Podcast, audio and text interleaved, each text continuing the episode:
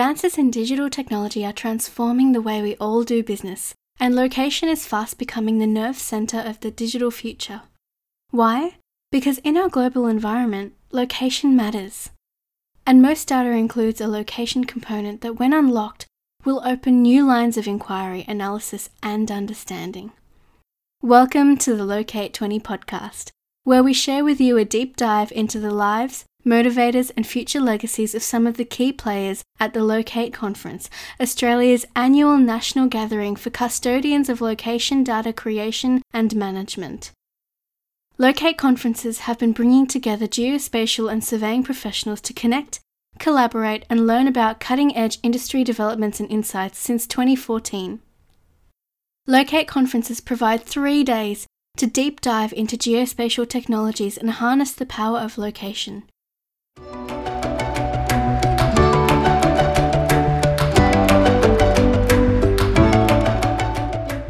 Joining us today, all the way from New York, we have Kellen Kraus.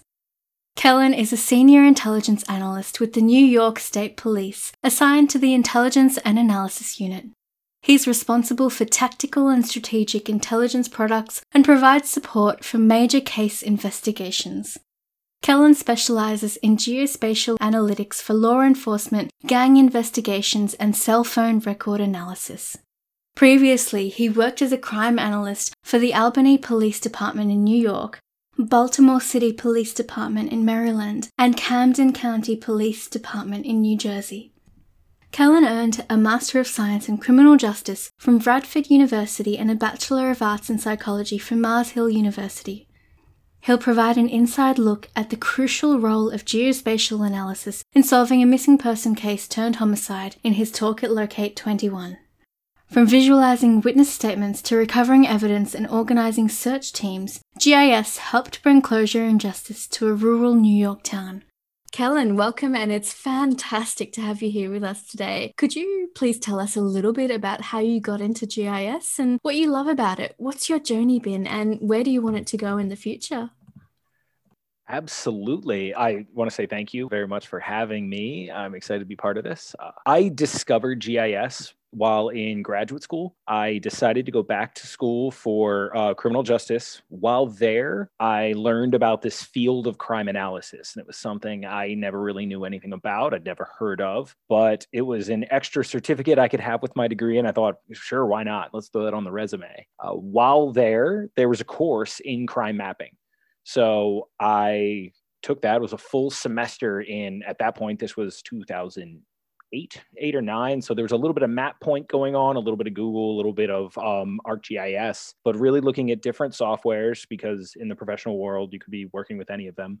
But I loved it. It really connected with me as a person who is not artistic at all. It gave me this feeling that I could create something visual and creative that really mattered. It also had kind of the fact based decision making influence. I want and I want to be able to make a difference, but I could have this visual element, something that I don't typically have that ability. I was very excited about it. As my my kind of journey was I started off my career as a crime analyst in uh, the city of Albany, New York. It's the state capital. And I bounced around a little bit. I'm from Maryland, so I went back to Baltimore City and then I was in New Jersey. Really, actually, a lot of kind of high crime cities working in Baltimore and then in Camden, New Jersey. But as a crime analyst in each of that career is a lot of statistics and kind of looking for trends and patterns in both calls for service, 911 calls, and crimes, and helping to both solve those cases but also helping to smart deploy your officers. Let's use statistics and let's use let's use mapping to really direct those decision makers and those police officers with a very different background. Where's the most efficient way to keep people safe? Well eventually i came back to new york. I work at our state fusion center the new york state intelligence center and I work for the New York State Police. And as an intel analyst, uh, the role is a little different. There's less of that statistics. We have less direct role on how we deploy our forces, but there's still a lot of share in the skills. When I came about having this background in the police departments and having a little bit in it back in school, I kind of brought a skill set nobody had. There were one or two people who had experience with GIS, but it was relatively rudimentary I am by far no no expert. I'm not a I saying earlier, I'm not a professional cartographer here. I'm a crime guy who recognizes the value and and really utilizes it. So in that time, our use of GIS for the state police's purposes has exploded over the last four or five years. And now half, if not more, of our requests for help on criminal investigations involve some kind of GIS element. So uh, just coming in and sharing that has already built up our capability. When it comes to kind of the the future and what I'm excited for and where it's going, I want to see how police can integrate it along with social services. There was the big discussion in the US of defunding the police or at least trying to maybe reform a bit and involving more social services, mental health type of things, or non sworn, non gun carrying officers for incidents that might not need them. Well, traditionally, we've tried to use GIS and tried to use our data to, as I said, kind of smart deploy where can we stop crimes before they happen. I'm excited for the idea of where can we use those same skills to identify the neighborhoods and the people that need that help. So maybe instead of just targeting where we need to make arrests and where we need to stop bad guys, why don't we incorporate with those partners we have, work together as whole government and bring back up some of those areas and help people out. So instead of people being locked away for years, we're we're achieving the goal of improving safety and reducing crime, but in a much more positive way. And I'd like to use that skill set in partnership with them. So I'm I'm hoping I'm excited.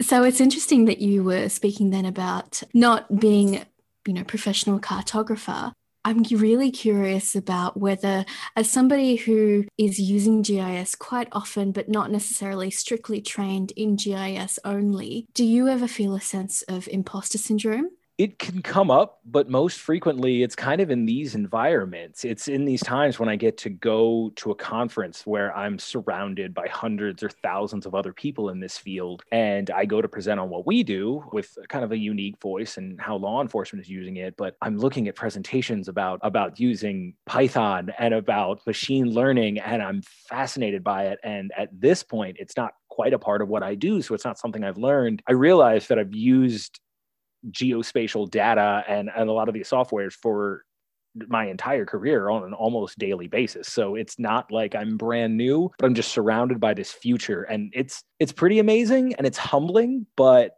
it's also exciting. So every once in a while I got to check and kind of remind myself that no, like th- these are your people. It's all right.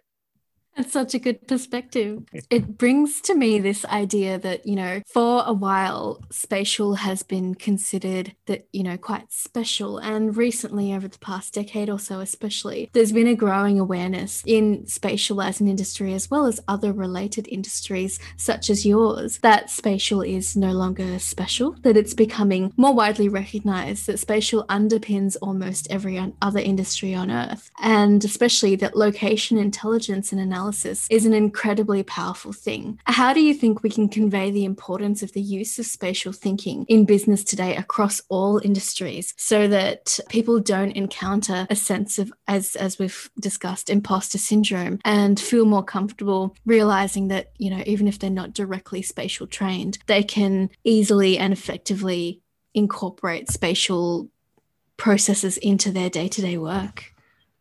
We've had some success there really by giving giving our partner law enforcement agencies giving them wins in cases. Uh, we have the the situation where i guess in all of government but we we know that law enforcement can kind of be slow to adapt. We can uh, whether it's because of old school mentalities or budgets sometimes we're catching up with particularly the private sector but where other people are. So in a lot of where i've done it's you know there's a missing person or there's a, a, string of burglaries or whatever and i have some kind of old school grizzled uh, captain who wants to do things a certain way and we're able to come and be part of that and we show them that there is such a spatial aspect and and how we can we add so much value to it in particular the number of times that we've gone to trial and then we end up putting up maps and it's it's not just a piece of paper there's something dynamic about it it's an animation or it's a story map that we're working with. When it comes to the the people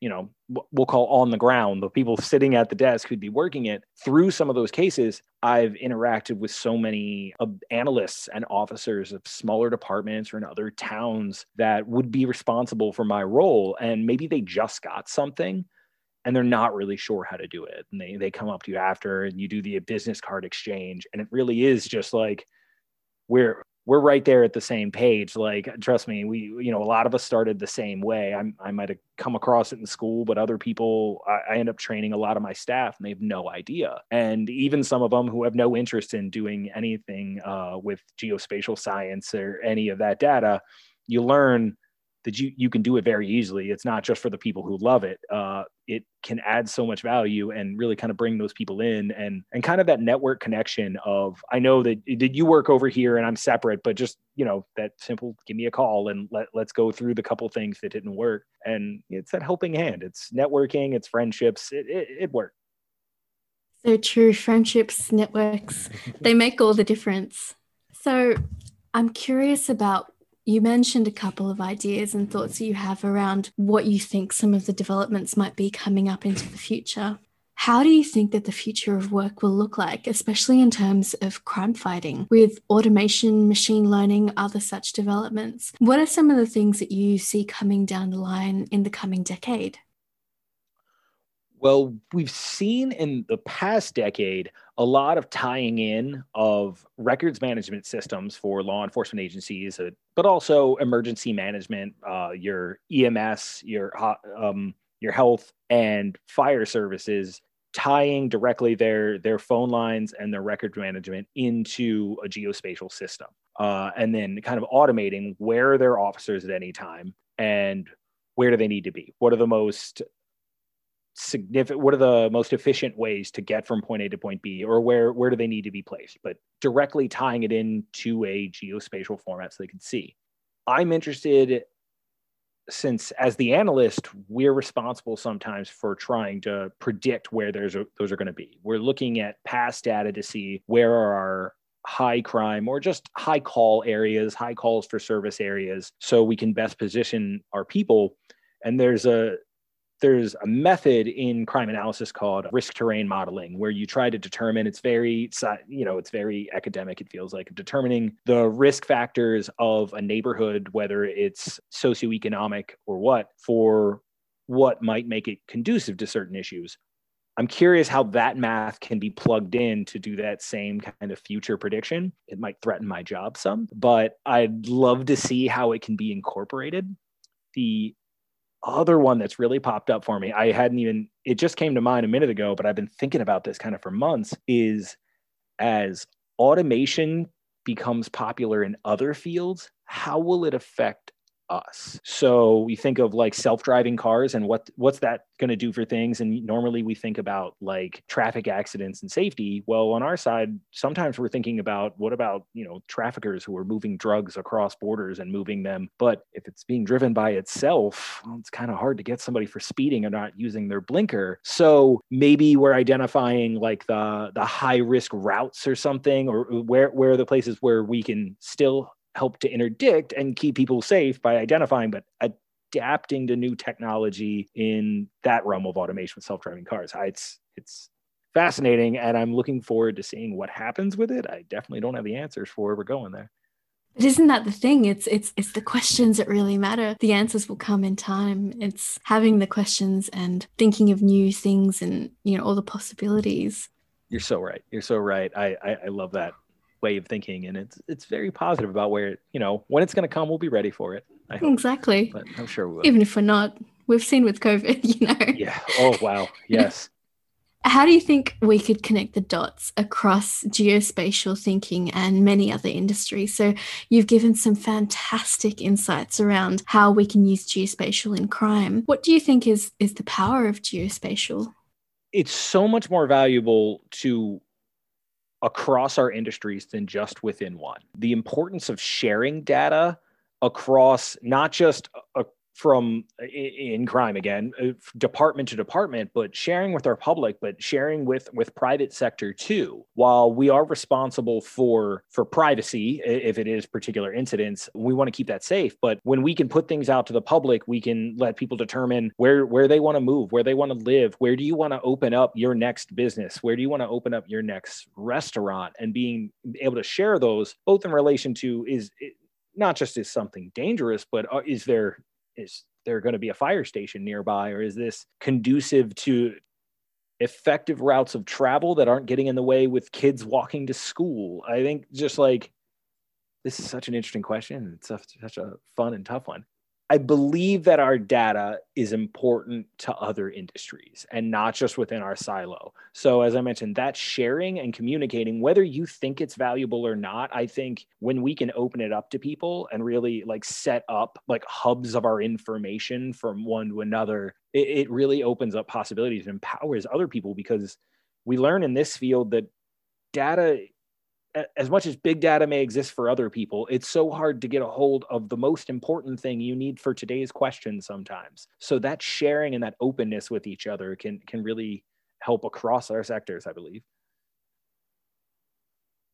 Absolutely. And I really enjoy that you brought up the concept of silos because I feel as though one thing that the world in general experiences at the moment is a lot of siloing. And, you know, it's been the product of so many years of thinking and the way that businesses worked. But, you know, breaking down silos does allow us to collaborate so much more. This year's theme for Locate is convergence, collaboration, and community towards a stronger economy. What does this mean to you personally? I love that we just talked about silos and that you bring up that theme because this is essentially the mission station mission statement for the office and the department that I work for is how we're doing it. So working at the the State Fusion Center, the State Intelligence Center. Just to kind of give a quick history, after the attacks of 9/11, when President George W. Bush set up the US Department of Homeland Security, one of the requirements was that every state have a designated fusion center, and some have even larger for major metro areas. And the entire purpose was that we need to break those silos down and we need to share information because a lot of people at that time had an idea that something might happen but they didn't have the full picture. And we realized that that there were there were police there were there were federal agencies there were there were private sector people who knew things. There it could be the state tax department anybody who, might have known not necessarily in that situation but in other ones that could have valuable information that could help each other not not just crime fighting but really for safety for everybody public safety if you have a, a, hurricane kind of threat or wildfires in different parts of, of our country, and I know in Australia there are issues, but being able to, I'm so sorry, but um, when you take all of those groups and we can put them together and it, they literally put us in a building and said, you're all going to play nice now. You're going to share your information and you're going to work together. So that convergence, collaboration, community, it really hits home because it's the kind of the purpose for why my job exists that we go back to an old way of working when we don't do that. That doesn't work. The entire world is so connected now, so easy to communicate with anyone, and really in a non pandemic time, travel anywhere. You can get there so quickly and easily to go back into our holes and like bring up just hoard your information doesn't help anyone. It hurts yourself. Why would you want to do it? So I'm excited that we have that kind of theme and we have this environment to to embrace that exact. So, what excites you the most about Locate 21? Who are you excited to meet and what are you looking forward to learning?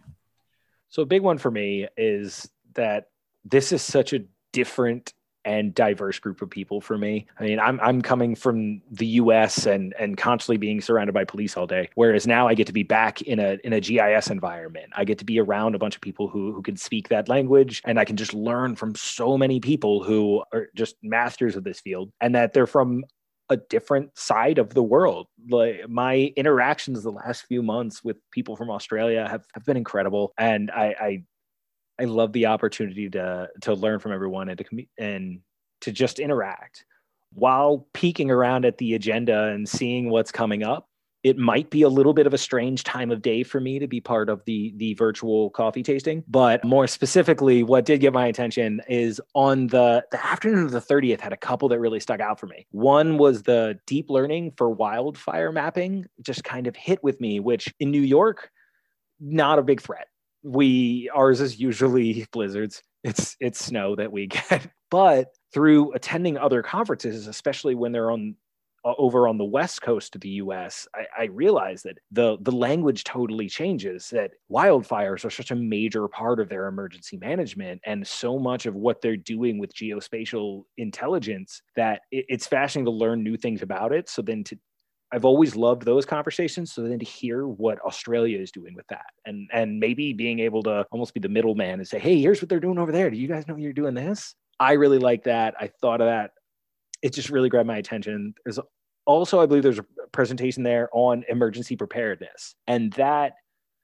is is part of my my department's identity. It's not my specific role, but again, as the kind of map guy, I'm going to be pulled in for anything. So when it comes to disaster management and you know we have potential terrorist attacks we never know what can happen. We have new york city so we're it, it's weather can come in and, and anything can happen. So anything i can learn in that realm i'm very excited about because it, it touches very much on what i'm doing. There there was one more i saw that was the the united nations subcommittee that that that was just a big i got excited about it. doesn't really tie into what i do specifically but just to think of of our world and our our, our kind of our job on our data science being used at a level that high and just being able to influence things like across the world not just one nation it's really novel and i want to i want to know what they have to do i'm just i'm just interested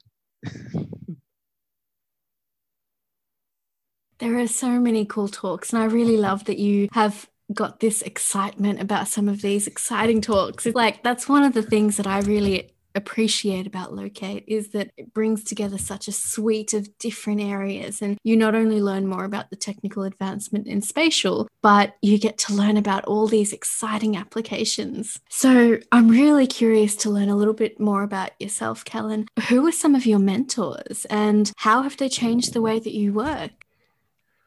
I had a my advisor in graduate school used to used to tease me for not not pushing hard enough. He actually he he liked to call me 85 because he swore that's all I was working for. And that uh while it made me laugh at the time, it, it did kind of give me a little little kick in the tail and you know let me know that I okay here we go let's and and it had an effect and we we would joke back and forth a lot but he really he's the one who taught my crime mapping class. He's the one who taught most of my my master's classes on criminal justice and really kind of got me interested. Another one professionally uh, i actually had my director of criminal intel so of my unit when i first went to baltimore city had we'd only met on the phone not much more than that and then we had a year or so of working together before she moved on to Camden, New Jersey to become the director there. And then right after leaving, I'm suddenly getting emails and calls from her and asking me that she has to stand up this new unit and she could really use a, a new lead analyst to come and set things up and re- help train the new staff. And I, I ended up going and I was so excited. But over the course of, of years working together, I learned so much about the field, but about leadership and just how to treat people from this like fascinating woman who gave me two chances. She she hired me twice and really kind of pushed me along and let me know what could be done, how to work with these these different kinds of people, you know, these these career police and here I am trying to joke around and being way too excited in front of them. But it was more so much more than professional. It was just like friendly and letting you know how to be a, the right person. So those are kind of direct ones.